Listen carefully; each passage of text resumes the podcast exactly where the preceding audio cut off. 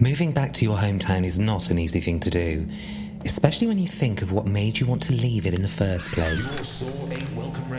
But since I've returned, I've noticed that this seemingly slow paced, remote little place is much darker, more disturbing than I first thought.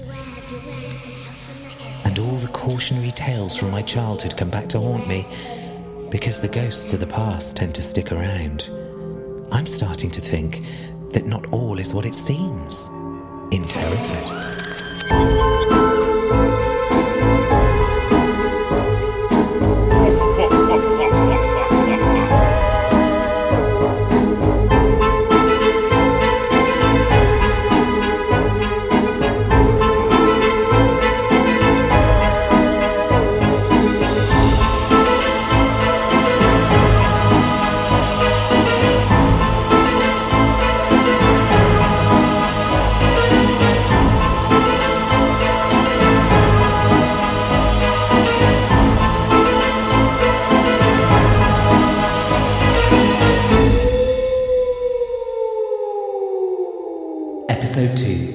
Asylum Next Door.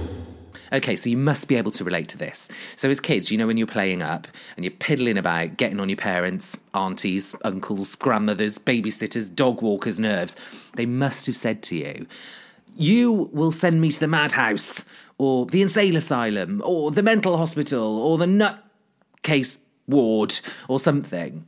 Well, as I've come to realise, living in this town, it was a very real threat.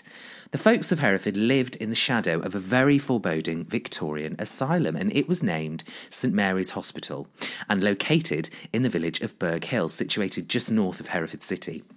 And to generations before me, the asylum was very much a part of their lives. Shows like American Horror Story and films like Shutter Island have always painted asylums to be sort of terrifying places, grey and miserable, where patients are kept heavily sedated and hard faced, sometimes sadistic minded nurses walk around in stiff white uniforms. I wanted to know whether this really was the case. So, who better to ask than my old man? So, my dad has lived in Hereford his whole life, so I invited him over to put some shelves up for me. And I asked him over the masonry drill uh, what it was like in Burghill, and uh, we sat down for a cuppa. Tea or coffee? Uh, I'll have a cup of tea, please. I got a bit of a blinding headache. Not a Have blinding headache, a stiff neck. I think it's all that painting, looking up yesterday. No, I've had I had some to. No, I had some uh, only a couple of hours ago. So, what was St Mary's like then? Well, it was it had a stigma attached to it, didn't it? I think all asylums did, though, didn't Yeah, anything with an asylum as such. Um, Victorian word. um, which stems from that era, but it's not a it's not a British invention. I think it's Swiss. All right. um, because the uh, there was a Swiss um, psychiatrist that um, felt at the time that people with um, mental health issues uh, were were best off in uh, organised areas. uh, They called asylums, and he toured uh, the world um, preaching this theory, and most countries took it on, uh, Britain included, and of course asylums were built all over the place. So I think it's a Swiss invention. So, um, so you went there, I know, ages ago, Yeah. St Mary's. What was it like inside? Um, it. Uh, I suppose my only recollections would be uh, of, of long corridors uh, that, that echoed, but uh, it's it's going back a bit now. It's going it like a- hospital? Um, we've had the hospital smell, Yeah. um, but of course, late in later years, I was be, going to become immune to that uh, when I when I worked there. But uh, not St Mary's, of course, but uh, in the county, and um, but uh, dark colours and uh, a sort of large. I don't know, almost imposing building. The Times I seemed to go, they were in the evenings, Mm. and it was always a bit dark and. But did, what was it? What was its reputation around here? I mean, Uh, did people talk about it? Or? Burghill was was um, a name synonymous with people that had uh, well, mental health issues is what you use. These is the term you use these because you don't offend people. But uh, if you use the old um, uh, sort of uh, phrases from years ago, it was, it was nutcases and Madhouse. madhouse and uh, and and, uh, and whatever else. But people used to go and play sport up there. Yeah, they had. I think they had a. a, a I seem to remember seeing a photograph in the paper of Burghill cricket team. Yeah. So they they had a, and the cricket ground might still be there. And I went to um, I don't know. when, it- when I looked in, in the archives, they had a whole thing about the Women's Institute going there for tea, and they took cakes round for them and flowers, and it was really lovely. Actually, Well, that would that would make a lot of sense, wouldn't it? Yeah. I think that I think that people would have done things like that, but but I, I mean I live too far away from there really to to to uh, to know much about it. But uh, okay. that would be that would be my earliest, well, only recollections really, were just the large building, echoing corridors. Scary.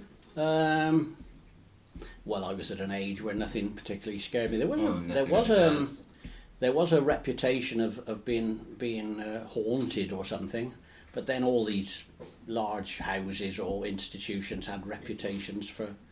I mean, I remember working because I originally worked in the in the Path Lab when it was based in uh, in the old workhouse near the chapel, and I certainly remember working in there at something like three o'clock in the morning with a white lab coat on and looking up and seeing this ghost-like figure down the other end of the Yeah, corridor. I remember you saying that. And my heart stopped. Yeah, absolutely stopped was until. it definitely a ghost? no, it was me. Oh, it was you. you I was I was magnified in three different doors all the way down. Uh, I went through about three glass doors. So in the end, it was just a blur until I moved my hand and the ghost moved their hand as Did- well. did but I'll you- tell you what, it was a I'll frightener. bet. So, Dad gave me some r- useful info, but I needed a bit of context. So, whilst I was down at the archives office researching for another episode, I met senior archivist Rhys. Do you remember him from episode one? He, funnily enough, was going to give a talk on St Mary's later on this month. So I asked him rather shamelessly whether he could give my listeners, that's you guys, a scaled down version. And he was more than happy to oblige. Thank you, Rhys. The history of looking after people with mental illness in Herefordshire, as in anywhere in the country, goes back an awful long way. And it ends in a time when institutions were established, which were in the old days known as lunatic asylums, which is not a language that we would now use. Um, and these places had a huge reputation for being dark places of repression, full of terrified, angst ridden souls who uh, were raving and, and insane and unable to look after themselves. And there is a bit of a, um, a, a reputation that they have acquired over the, over the decades uh, where they were seen as cruel places. But in fact, I think as we will see, they were seen as more of a solution to a real need to look after people who had mental illness. And before they came along, life was a great deal harder for what was described as the insane because there was simply no provision at all for them separately. And we have records going back to the 17th century where it's clear that somebody who was seen to have a mental illness would be seen as a real problem for the community at large, and hmm. nobody knew how to deal with those people. It tended to be the case that if you had a mental illness, you would either stay at home and be looked after by your parents, or if they died, you would end up probably being a vagrant, a vagabond, chased around from pillar to post, begging, or you'd simply end up in a jail. Uh, and a mental illness was equated with criminality very much. But the authorities were very much aware, even as far back as the 1600s, which is where, where our first record dates from, that provision had to be made. And we have a record of a woman who had a mental illness, who were the quarter sessions, who were effectively the county council of the day, were deciding that the parish where she lived had to provide a, a special home for her. So even then, there was an appreciation that life was very hard for people with mental illness. Uh, and gradually, what are known as private asylums started to develop uh, in Hereford, as in anywhere else really, where you would pay or your family would pay for you to be admitted and looked after in a pretty rudimentary way. Uh, mainly, the, the emphasis was incarceration and protecting the rest of the community from you rather than necessarily helping you get better, although that was still something that, that they worked on. Um, but there was a real temptation for families to shut away troublesome family members. And it was rife with corruption, where people who were clearly not mentally in, uh, incapacitated would get locked up for the merest reason. And so they developed, and it's a whole, there's a whole history is about changing laws and, and gradually evolving a better way of looking after people. And so the quarter sessions, for instance, um, from the 18th century, had to license places of uh, hospitals where, where or uh, uh, as were called asylums, uh, and at least two JPs would have to certify that somebody was incapacitated enough to go into one of these places, so that it would try to avoid that that that trend of, of just shutting away family members for, for no good reason, and that half solved the problem, but was still inadequate, uh, and so like anywhere else, Hereford developed its own private asylum, and uh, that place developed a reputation for abuse. Um, so th- that was a kind of backdrop, and, and there were doctors who specialised, so called, they were called alienists hmm. because mm. you were alienated from your sanity. Um, so there was some sort of rudimentary treatment, but nothing very well developed. And so by the time the Victorian period came along, um, so the 1850s, there was gradually developing a sort of an understanding, again, fairly rudimentary and, and wrong headed as we would see now, or as doctors would see now, of various conditions.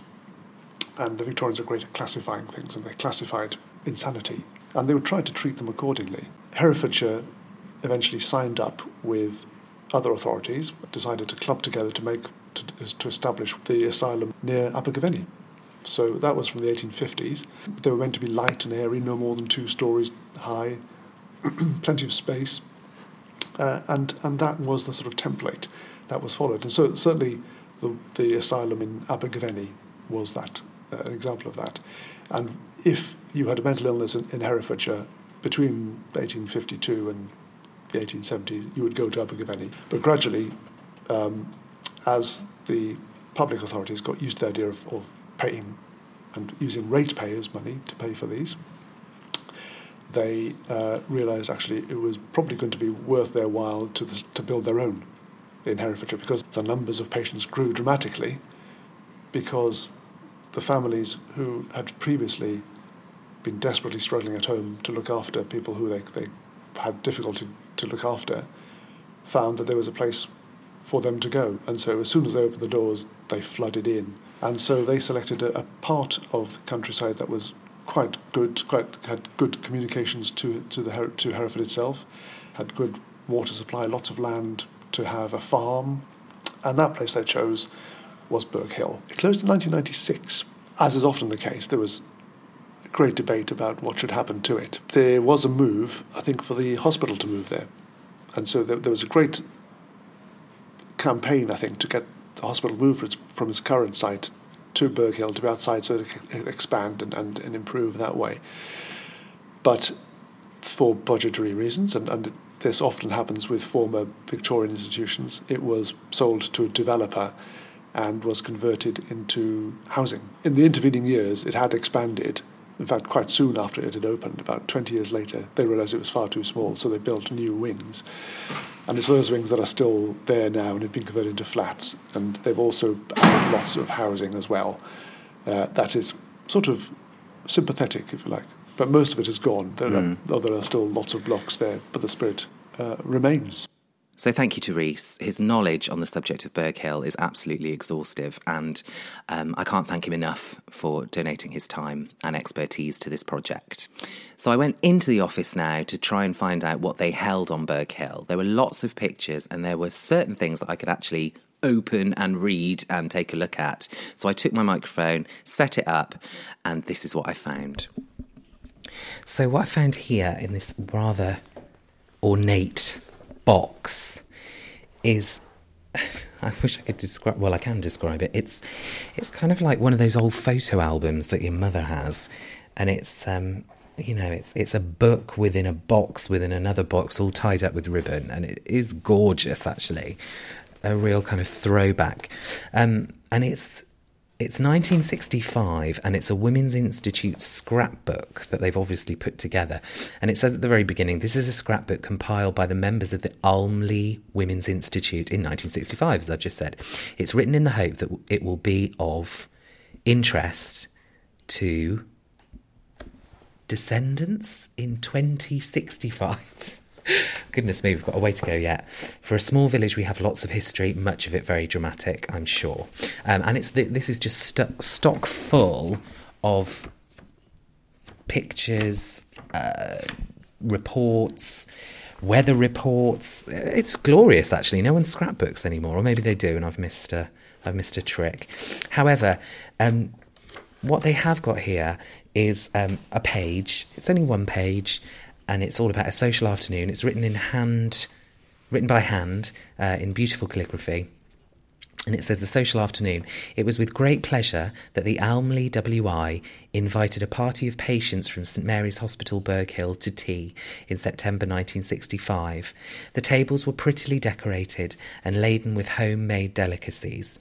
After tea games were played, and old time songs were much enjoyed. Bunches of flowers were given to patients to take back to their hospital wards, as well as cakes and other good things for patients who were unable to come to the party. We, as a WI, are very pleased to be able to give a treat like this to patients from St Mary's or the Holme Lacy Hospital. Isn't that lovely? So they would have gone to um, and had a lovely afternoon tea, especially for the patients, reaching back to the community. And it almost brings a tear to the eye because mental health is not to be feared. And um, and clearly the ladies of the Almeley Women's Institute, and it's not a big it's not a big village by any means, um, that they would have would have welcomed these patients into their community and given them gifts, and that is just so sweet. I feel a little bit choked up.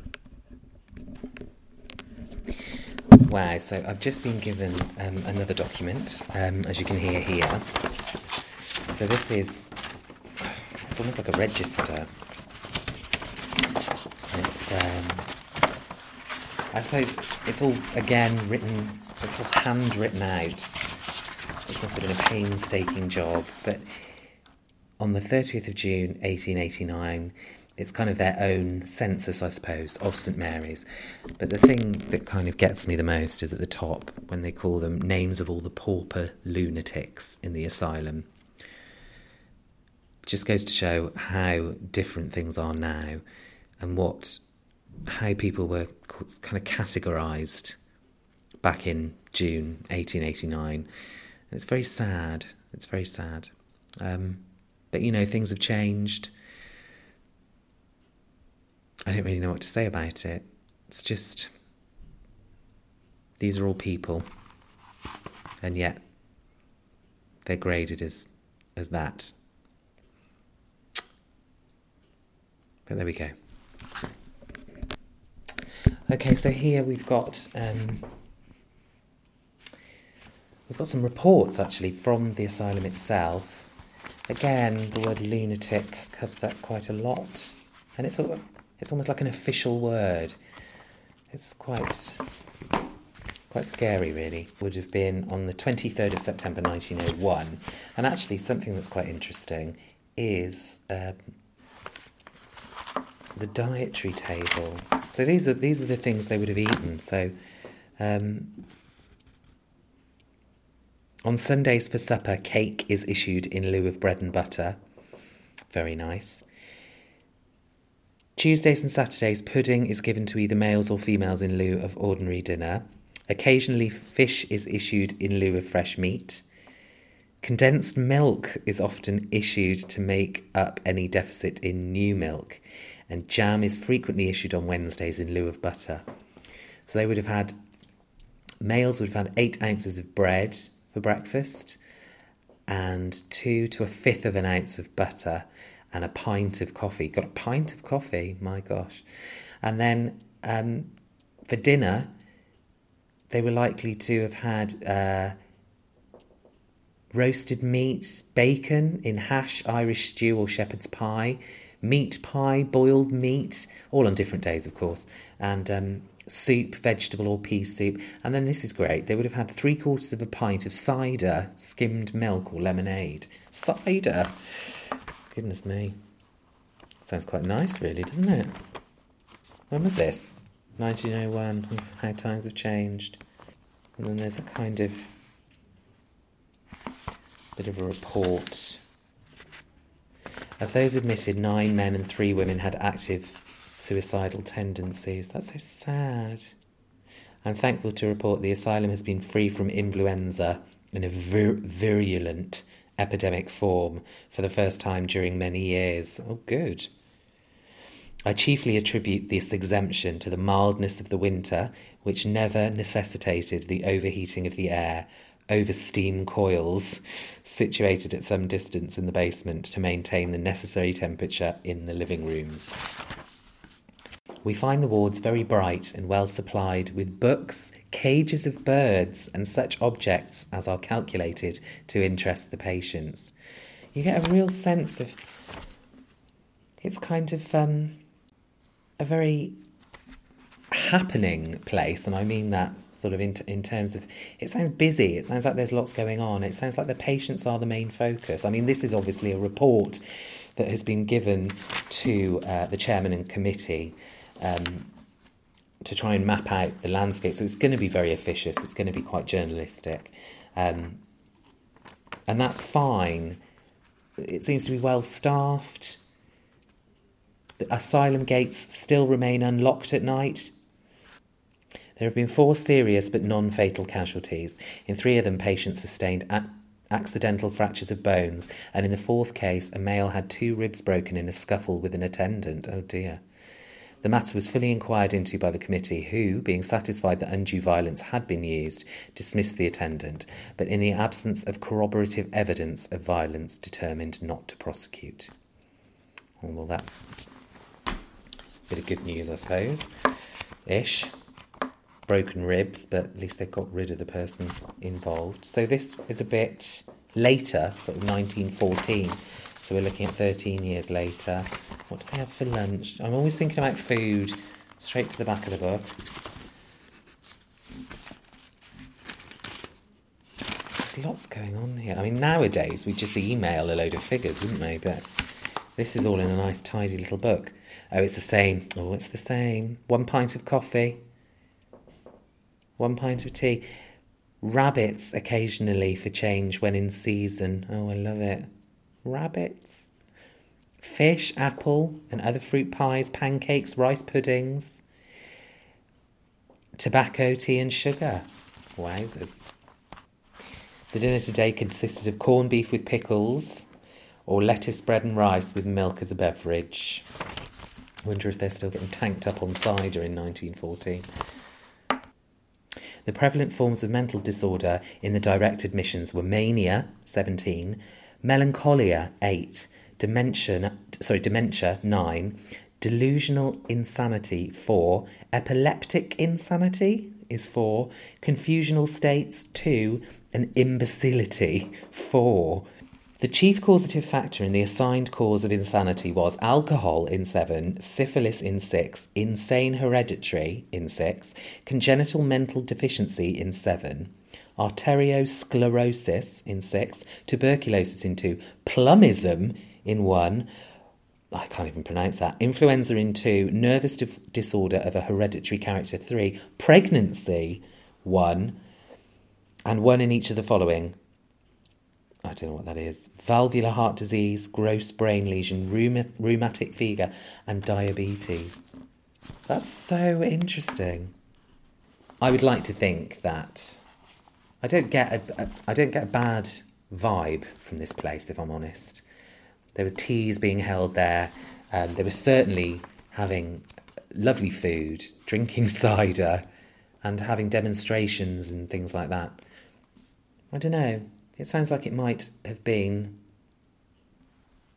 circumstances accepted, quite an okay place to be. So Rhys pointed me in the direction of a book, and it's called Boots on Out. It was actually produced by Herefordshire Mind, and it's tales from ex patients and ex staff of St Mary's Burgh Hill. And I thought, this is a brilliant resource. So I had a look through it, and it didn't really do justice for me to read out excerpts from it. So I've done it in a different way. I hope you enjoy it.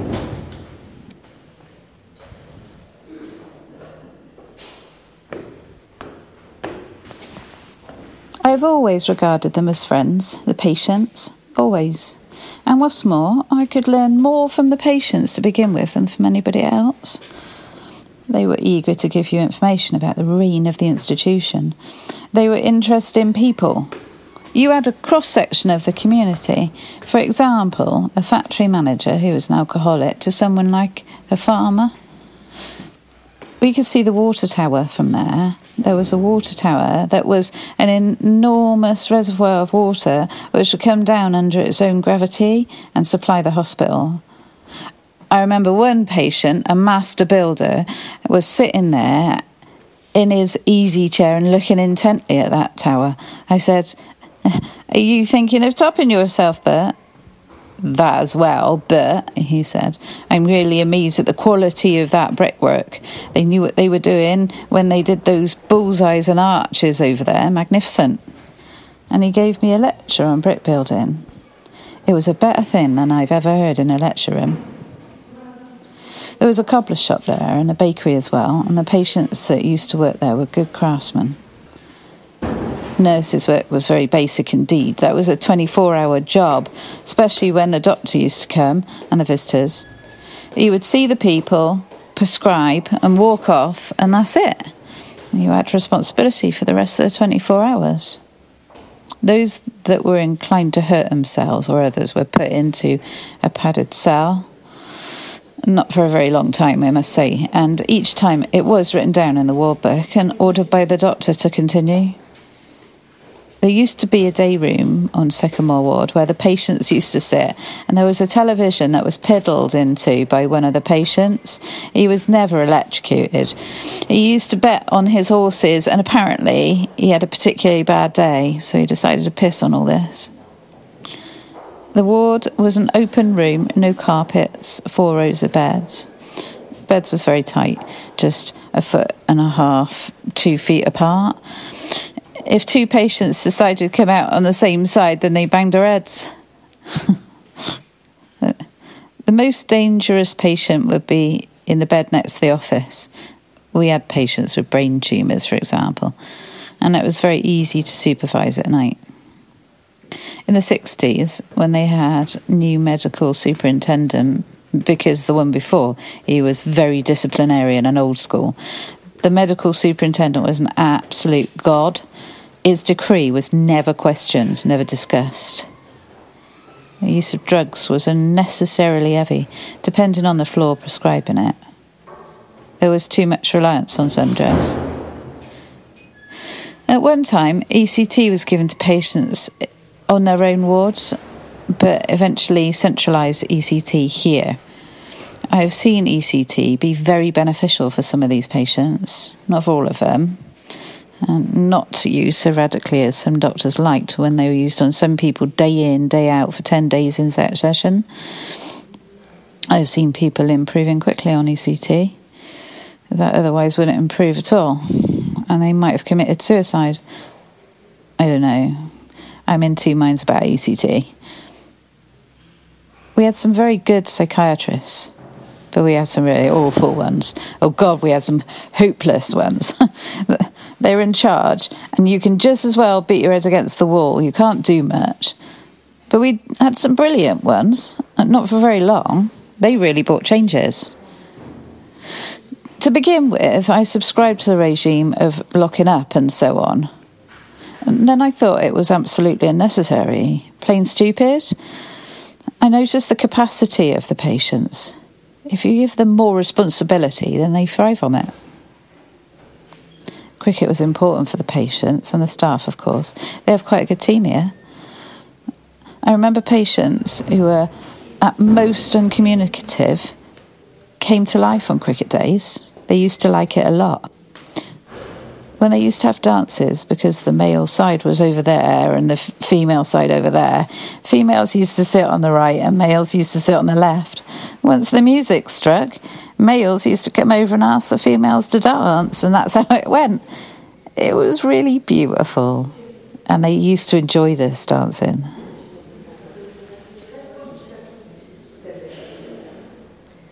I was a student at the art college and needed to supplement my student days. I saw an advert for domestics at St Mary's. I had no experience of working with people with mental health issues. My preconception of loony bins, as I called them, was Hitchcock films. Mad people with axes. They were scary, but they couldn't do anything because they were mad. I think a lot of people had similar idea to mine about mental patients. I just thought it'd be an interesting experience. I was looking forward to working as a domestic as a novelty, especially in a psychiatric hospital with women. I had an open mind. I talked a lot to the patients, nurses, and got to know everyone. But more than anything, I enjoyed chatting to the patients. I was comfortable with them. People had very heavy mental health problems, but it was their problem. There was no feeling they were going to hit you or even shout at you. And you could see that some of them were going through hell. Most of the patients were pretty drugged up. Some were zombified, actually, just walked around, woodenly, expressionless, devoid of human spark and that was really sad. I made friends with some of the patients, but some didn't verbally communicate with anybody. I felt that the psychiatrists and consultants were clever people. The staff were very amusing. Their humour was really offbeat. Sometimes my interactions with the patients was quite bizarre. There were different atmospheres on different wards. It depended not necessarily on the patients, but sometimes on the staff. Personally, I feel that working in one place, especially a psychiatric hospital, is detrimental to one's health. A chap had died and was lying on the bed where I was cleaning. It felt really odd. I kept looking at him. Generally speaking, the experience was good, positive, beneficial. The job was monotonous, but I was much more interested in the people, and that was what started the ball rolling with me in mental health. I seem to have some sort of affinity with people on the outside that don't necessarily fit into mainstream society. The closure of St Mary's had been talked about for 15 years. Half the wards are unoccupied. Most of the patients were elderly, psychogeriatrics. They thought they were going to be there until they died. One chap used to walk the corridors and he used to say to me, I don't have to go home, do I? You have to go home, but I live here. He'd been there most of his life. He was 60. My previous assumption about large psychiatric hospitals was that they were bad because people became dependent and lost their self worth. But I actually found it was more like being in a family. The most surprising aspect of doing the project is that I expected people to recall their experiences in a negative way. I thought that they would see it as a prison, but the overriding impression had been positive.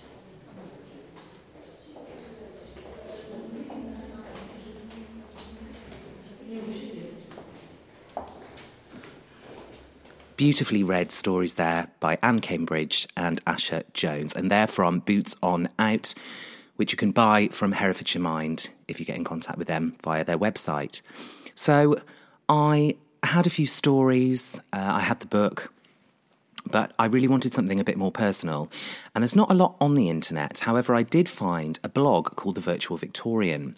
So I had a look at that, and there was a really fantastic article about um, somebody's grandmother. And that somebody was author of Victorian Gothic Mysteries, Essie Fox, who hails from Hereford. So I got in contact with Essie. She actually owns the blog, and she's got quite a few books out now, um, which again you can go and buy online. And Essie was more than happy to give me an interview. So the line isn't the best, but this is Essie's story. Well, I was born in Hereford itself, in, in the hospital there, and um, brought up in Leominster and went to school in Leominster and was there until I was 18 when I went to university in Sheffield and then from Sheffield to London when I worked in publishing Yeah. And then when I had my daughter, I worked in graphic illustration for many, many years until I started writing when she left home. So, and when I started writing, um, I always had this intense which you're probably feeling as well, uh, coming back and looking into all of this, I just felt this intense lure the places that I remembered from my childhood because I think Herefordshire, um, it, it, it's it's kind of almost magical. It has that pull. It's so beautiful, Mm. but also there were all these stories from my childhood, and uh, at that time, one of the most the strongest pulls was for Hampton Court. And, and so I wrote my first novel, which was based around Hampton Court in a fictional way. And for my second novel, um, I based a lot of it around Kingsland, which is Yeah. a village very near to Leominster, where I spent a lot of my childhood because I had an uncle and aunt who lived there. So I knew the village very well and all the surrounding countryside, the church, and all sorts of things about that. And um, when I was writing this novel, Elijah's Mermaid, although I already had that Herefordshire aspect in Kingsland, I then moved the story to London and I wanted to write about one of the characters ending up in an asylum. And there's a slightly funny story to this because the, um, the fictional house I chose to place my London asylum in, I had no idea at the time had once been an asylum although it was no longer an asylum, and I used to visit it a lot when my daughter was a little girl, and it's now Chiswick House with Chiswick House grounds, but part of it was once a, an asylum. And anyway, I was talking to my mother about this on the telephone one day, and about what I was writing, and saying that I had remembered going to Burghill to St Mary's when I was about 11 or 12 with my stepfather. And we reminisced about what happened then and what that was all about. And that's when my mother said, well, of course you do realise that your, your great grandmother uh, ended her life there and was there for quite some years. And I had no idea. And this was quite an emotional story, which was a story that had been suppressed in my family, which was really odd because I come from a family where I'm the only one who ever left home and moved away from Herefordshire. Everybody else has always stayed there. so, and, and my grandfather was one of 12 and my grandmother was one of four on my mother's side. So, you know, a big family, um, with all of them marrying and having children of their own. And I sometimes think I'm related to half of them, actually. so anyway, my mother started telling me um, this story about how she had uh, her, this, this grandmother who she never known, um, who'd, who died in Burghill. And it was very interesting because one of the things I remember from being very young when my mother's marriage broke up and things were obviously pretty stressful, I didn't realise it as a little girl, was one of the things my mum used to say to my brother, my sister and I when she was upset or we were being particularly naughty, mm. she'd say, you kids, you're going to send me to Burghill. And we didn't sort of really understand what Burghill was. We just had this mm. mental image in our mind of what it must be some terrible place. And, you know, this was, was obviously something very, very prominent in her mind, you know, when she was feeling herself under mental stress. Mm. But we didn't know why, and I didn't know why until I was very grown up. And she mentioned this grandmother, and but obviously that was something that the family knew, kept suppressed, and never talked about. Although they were a family who talked about everything. I mean, Yeah. generally speaking, that's what my family do. They don't tend to read so much. But the oral history of my family, you know, you know everything because the aunts and the grandmothers just used to sit around and chat, chat, chat and chat about themselves and about past family members, stories related to the family. So this Yeah. was, this was something out of the blue. And, um, it's a very, very sad story actually. Um, Mary Hunt, my maternal great grandmother, Yeah. um, had four children, was married, lived in Leominster, and after her last child was born, started to behave very peculiarly. Um, of course, nobody knew about, uh, you know, postnatal Yeah. stress and, and depression after, but Sure. it actually wasn't that anyway. But perhaps, you know, they might have thought it was that at the time if they'd known about it.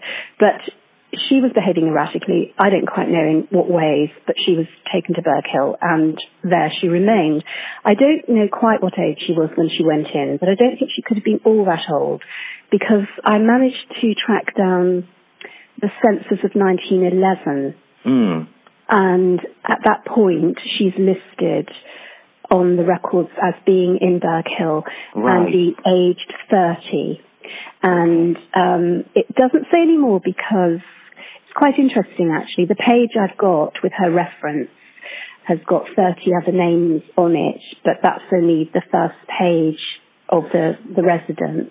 Right, so Um, that would have been the the rest of the, everyone else who inhabited the hospital. Yes, yes, and, and there would have been many other pages. And I, I think as it's, I don't quite know, but I know that um, from the research I did that the hospital was built to accommodate 500 residents. I don't know how Mm. many were there when she was there.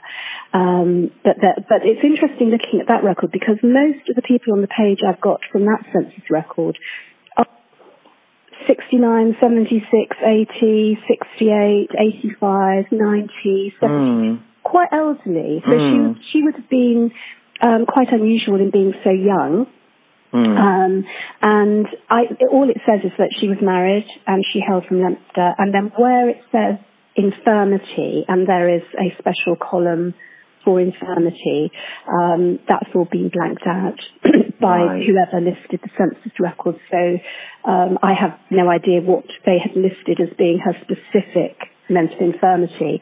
But um, we did find out many, many years, well, my mother found out many, many years later that when um, my grandmother died, and there's a very sad story around that as well, um, her husband was sent a letter to say that she died. He didn't receive the letter for quite some, some days. He, he, he eventually went, he, according to family legend, and I'm not quite sure how true all this is, but according to family legend, he hired a horse and trap to go and fetch her, fetch the body, but when he got there, she'd already been buried in an unmarked Oh. grave. It's terribly sad. And also, um, uh, uh, an autopsy had been done when she died. I think this is quite common when the residents die, and, and it was discovered that she'd had a brain tumour. Oh, So right. terribly sad to think Very that sad. you know, today that would have been diagnosed and perhaps she could have been cured or at least she would have had different treatment, obviously. She wouldn't have been put into the asylum. So it's very sad and I think she must have suffered. I think she must have been in pain because my mother says that although very few people in the family actually spoke about it because I think they felt a terrible shame about it because, you know, in those days there would have been that stigma of having a family member in the asylum. Um, my mother did say that the only time her mother really mentioned it, my, this is my grandmother, was to say that she did remember going to see her as a little girl. Mm. Um, but they were frightened because she would have a straitjacket on. Oh, and so they must have been afraid that she perhaps might have harmed the children or harmed herself. I don't know. But mm. that was, and then I think basically, I don't think she remembered ever going to see her again. I think perhaps, you know, it was almost just forgotten. I'm not mm. sure. Such a sad story. Essie then went on to tell me about the time she visited Burghill much later on with her stepfather. When I was 11 or 12, um, my mother remarried again. I used to drive, go off with my, my stepfather quite a lot, um, when he was driving around the countryside. And, um, he took me one day with him to go and visit his sister who was in Berg Hill. And his sister Flo had schizophrenia, so sometimes, um, you know, when her condition became a bit out of control, she would go into Burghill. So I went along with him, and all I remember really is this, I remember this very grand drive leading up to this very grand house, and many, many acres of grounds, and it was, it, it was incredible. It was like a, you know, huge gothic, rambling, sprawling country house.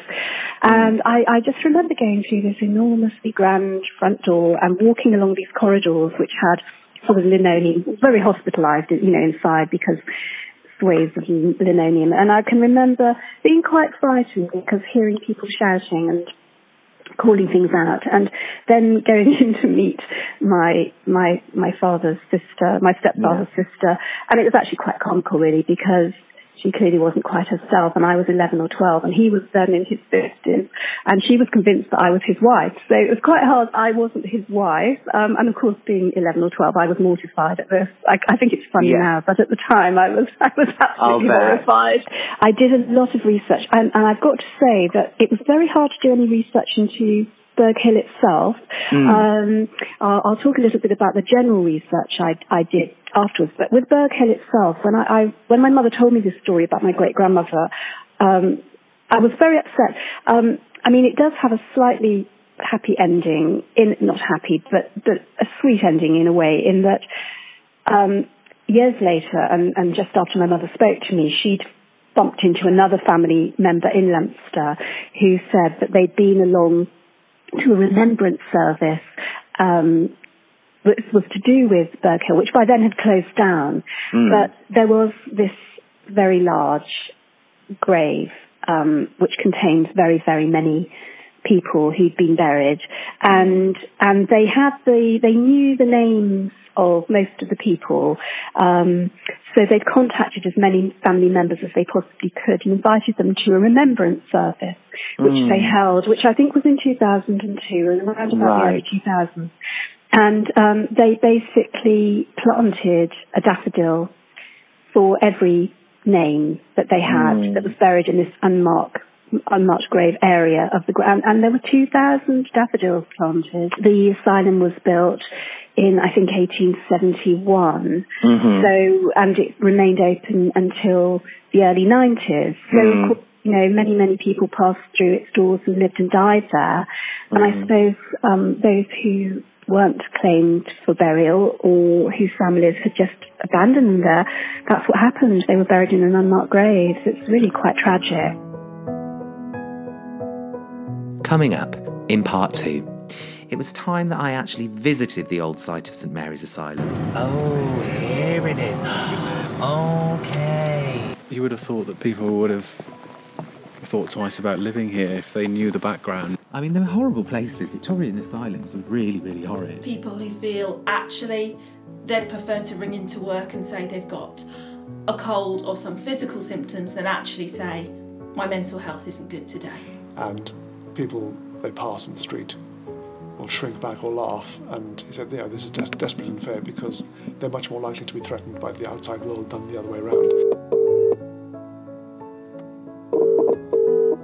I just got very excited and I felt like I had to call you.